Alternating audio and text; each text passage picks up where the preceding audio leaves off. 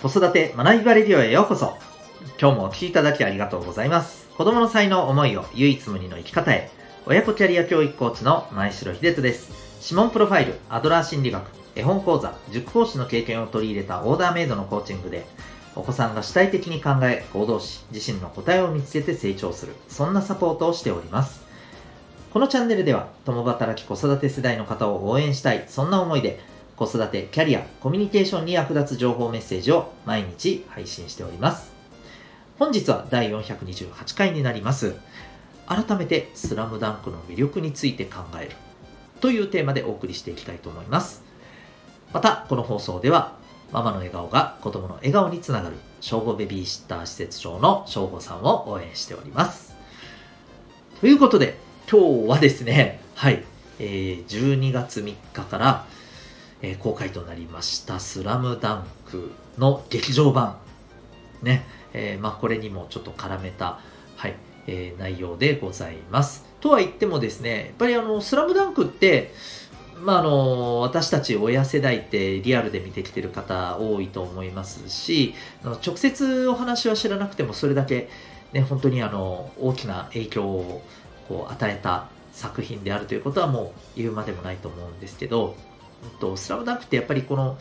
なんていうか、人間としてね、学べる部分っていうのもすごくいっぱいあって、僕は正直お子さんにもね、ぜひ、まあ、バスケットボールに興味があるかないかっていうことは、ちょっとさておき、えーぜひ読んでもらえたらいいなぁなんて思ったりしています。うん、まあ、もっと言うと男女問わずですね。はい。まあ、基本的にはね、男の子向けの、まあ、なんていうのかな、雰囲気とかお話だとは思うんですけど、でも多分ね、あのー女性の方のファンもすごく多い作品じゃないかなと思ってますけど。うん。まあ、ということで、あのーお子さんにとってもいろいろ学ぶところが多い「スラムダンクというこの作品改めてちょっと僕が思うこのお魅力っていうものをちょっと一点に絞ってですねもうこのこの作品あの魅力だらけなんでいろいろ言ってくるともうあのいろいろ言っていくとキリがなくなるんですけどあの一個だけに絞ってね今日はあのお話ししていきたいなというふうに思います。えっ、とまあズバリね結論から言うとですね、えーこの主人公の桜木花道を含めたですね、えーこの主人公がいるチーム湘北高校のスタメン5人、うん、やっぱりねこの5人がねうーんなんというかもう反骨精神が半端ないじゃないですか。もうバッドボーイズ的な感じのね。僕はやっぱりですねこの彼らの持ってる強さってこれから本当に必要じゃないのかなっていうふうにね思っています。うん、あのこれ今回の劇場版ってすごくねあの特殊でいまだにどんな話なのかあらすじすら公表されてないですよね。だから劇場に足を運んで見た人しか結局内容って知らないはずなんですよ、まあ、おそらくですね SNS で検索したらですね見た方がいろいろとね発信されていらっしゃるでしょうからまあそこで内容はわかるんでしょうけど僕はまだ見てません。はい、うん、でえっ、とでまあおそらくあの辺りの話なんじゃなかろうかと思ってているんですけどえっ、とそうあの僕がすごくですねやっぱり今この5人が反骨精神の塊でそこがやっぱりね「スラムダンクの大きな見どころだなって思うのはですね特にこのおそらく、まあ、今回の劇場版ってあの辺じゃないのかなと思ってるんですけどえっ、とねまああの主人公たちのチームがですねインターハイで、えーもう絶対的な王者山王工業というチームとね対戦する、まあ、大一番の試合があってまあそのこの最初の部分なんですよね。最初の部分というか試合前のところでねなんか俺たちはそのね、えーみんな王者が勝つところを見たがっている。だから俺たちは悪者だと。上等じゃないかと。そんなねあのこう感じでね挑んでいくところが僕はすごくいいなと思っていて、えーまあ今って本当にあの SNS もね、発達して、まあいろんな良さもありますけど、一方で、なんというか、うん、なんかあったらすぐにね、叩いたりとか、えー、そんな風なね、あの、ところもあったりして、でもそれにやっぱりこう、負けない強さみたいなものが僕は絶対大事だと思っているんですよね。まあもちろんあの、ね、えー、進んで炎上してくれっていうことが言いたいのではなくてですね、はい、あの、誰がどうあろうが自分はこうなんだっていう強さをやっぱり持つことってすごく重要だと思うんですよね。で、この「スラムダンクでもこの王者三能に挑むものこの前の湘北のメンバーって本当に基本的に反骨精神の塊みたいなね 5人なんですけどでもねやっぱりすごくやっぱあの縮こまってしまうっていうね状況が起きるんですよね。でもまあ、一人一人それをね乗り越えてもちろんあのそれをね支えていくあの湘北の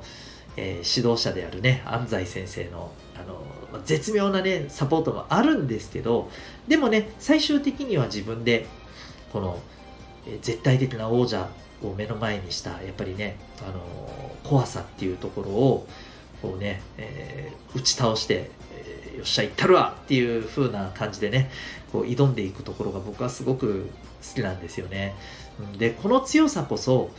特にやっぱりこれからのこの社会に出ていく子どもたちに求められるところなんじゃないのかなと思うんですよね。で5人ともあのそれぞれのね何て言うかなあのみんな反骨精神の塊だしバッドボーイズだなって感じなんですけどまあ赤木キャプテンはね基本的に模範的な生徒でね模範的な人なんだけどそれでもね内面にはすごくね、この 反骨精神がものすごく渦巻いてる人なので、まあまあみんな一緒だなと思うんだけど、でもそれぞれやっぱり違うんですよね、同じこの反骨精神でも。うん。なんかそれぞれに、うん、抱えてるコンプレックスがあって、でもそれに対して、なんか、それをね、あの乗り越えていこうっていうね、えー、ところがあるし、あとはやっぱりね、なんか自分がこだわってるところでは絶対誰にも負けねえぞっていうプライドがあるんですよね。うん、でこの部分っていうところをやっぱりねみんなそれぞれが持っていくことって僕はやっぱり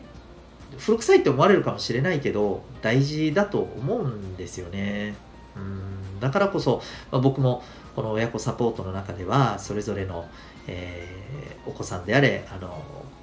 ね、ママさんパパさんであれ自分自身の持ってるやっぱり強さっていうものを大事にしていきたいしそこを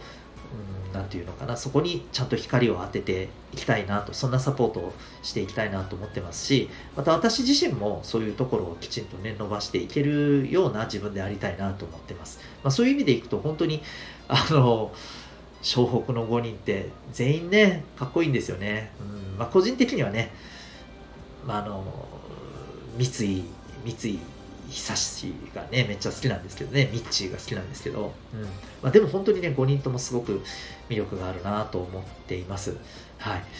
まああの今回ね本当にどんな話が描かれてるのか未だに分かりませんが、まあ、本当に楽しみにしていますし、まあ、これをきっかけに、うん、なんか「スラムダンクっていうものが再びこう脚光を浴びてで特にまあ親からの影響でね、結構知ってる子たちも多いんですけど、うん、今の子たちの中でもね、知ってる人は結構いると思うんですけど、まあ、それでもね、あの、改めて、このスラムダンクっていうものにね、光が当たって、そこから、この彼らのね、うん、なんていうか、生き様みたいなものが、子供たちに何かね、えー、自分にとって、こう、なんていうか、一つの道しるべ、道しるべに、ね、なるような、一つのモデルになるような、まあそんなところにもね、繋がったらいいなーなんて思ったりしています。はい。まあそんなスラムダンク大好きな、えー、一ファンの 今日はお話として、えー、お伝えさせていただきました。ということで今日はですね、えー、まあ、改めてスラムダンクについてちょっとお話しすると、まあ、そんな内容でございました。最後にお知らせをさせてください。えー、お子さんの持ってる強み、えーえー、強みや才能、これを伸ばしていきたいと思っていらっしゃるママさん、パパさん、たくさん、えー、いらっしゃると思います。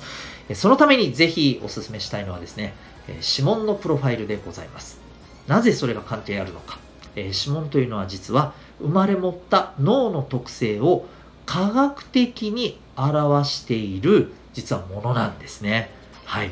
えー、占いとはまた、えー、全くアプローチが異なります。えー、ぜひ興味ある方はですね、えー、指紋プロファイルへのこの内容について、えー、ウェブサイトへのリンク貼ってますので、ぜひそちらでご覧になってみてください。全国どこからでもですね、えオンラインでも受講可能でございます。ということで、えー、本日は最後まで、本日も 最後までお聴きいただきありがとうございました。また次回の放送でお会いいたしましょう。学びようき一日を